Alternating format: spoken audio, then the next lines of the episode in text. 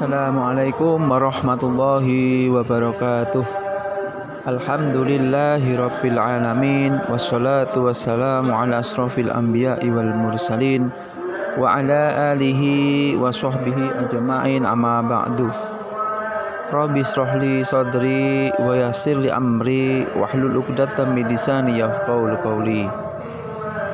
Para jamaah yang berbahagia patut kitanya kita ucapkan puji syukur kita kehadirat Allah Subhanahu wa taala.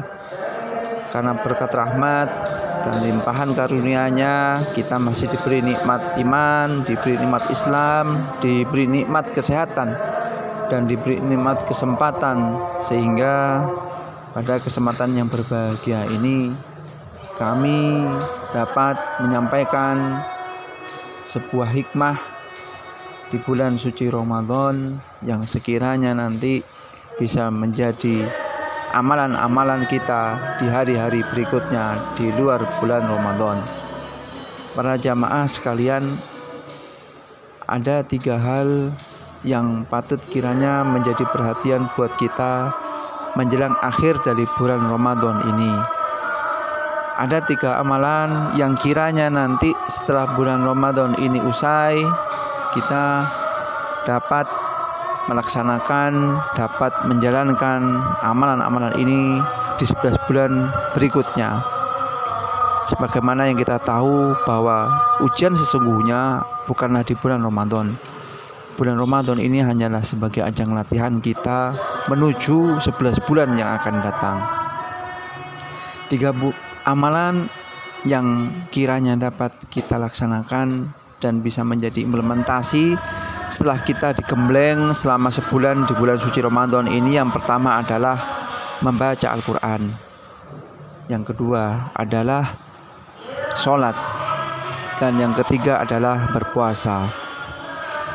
Membaca Al-Quran begitu sangat penting apalagi di bulan Ramadan ini banyak orang bertadarus banyak orang berlomba-lomba membaca Al-Quran giat membaca Al-Quran Bahkan sehari semalam mereka bisa menghatamkan Al-Quran dengan semangatnya yang masing-masing orang berbeda. Nah, semangat membaca Al-Quran ini patut kiranya untuk diteruskan di luar bulan suci Ramadan. Sebagaimana kita ketahui bahwa manfaat dari membaca Al-Quran ini sangat banyak. Kita akan mendapatkan karomah dari Al-Quran, kita akan mendapatkan kebaikan dan pahala dari membaca Al-Quran. Dan yang paling dan sangat berharga buat kita nantinya Al-Quran ini nantinya bisa menjadi sangu buat kita oleh-oleh buat kita di alam kubur.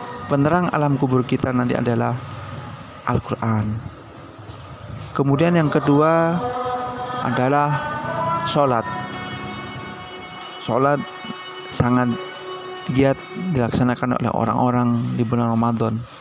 Ada banyak sholat sunnah, mulai tarawih, mulai tahajud, witir. Kemudian tidak ketinggalan juga sholat wajib.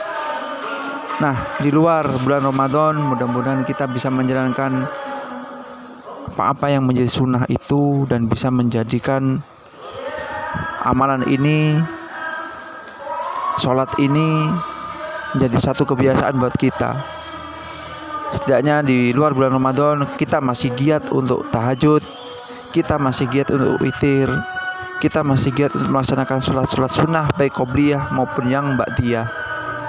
Karena sholat itu adalah hubungan kita dengan Allah. Baik buruknya tingkah laku kita juga tergantung dengan sholat kita. Sholat adalah satu amalan yang akan dihisap pertama kali saat kita di alam kubur nantinya Amalan ketiga yang terakhir adalah puasa. Mungkin di bulan Ramadan ini yang wajib adalah puasa wajib Ramadan. Namun tidak menutup kemungkinan di luar bulan Ramadan kita bisa melaksanakan puasa-puasa sunnah yang lainnya. Karena puasa-puasa sunnah itu memiliki keutamaan, memiliki manfaat yang juga tidak jauh berbeda dengan puasa di bulan Ramadan. Hanya saja waktunya yang berbeda. Ada sholat mohon maaf mungkin ada puasa Senin Kemis ada puasa Daud ada puasa Yaumul Bid tiga hari setiap bulan itu bisa kita laksanakan karena kita ketahui sendiri manfaat dari puasa untuk kesehatan itu juga sangat banyak sekali nah ketiga amalan ini mudah-mudahan dapat kita istiqomahkan lagi di luar bulan Ramadan.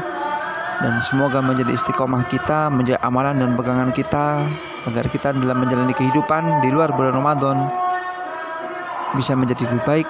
Segala urusan kita dipermudah dan segala masalah yang menghadapi kita kita bisa hadapi dengan baik tanpa ada masalah berikutnya. Demikian singkat kata dari saya terima kasih perhatiannya mohon maaf bila ada salah kata Billahi taufik wa hidayah. Wassalamualaikum warahmatullahi wabarakatuh.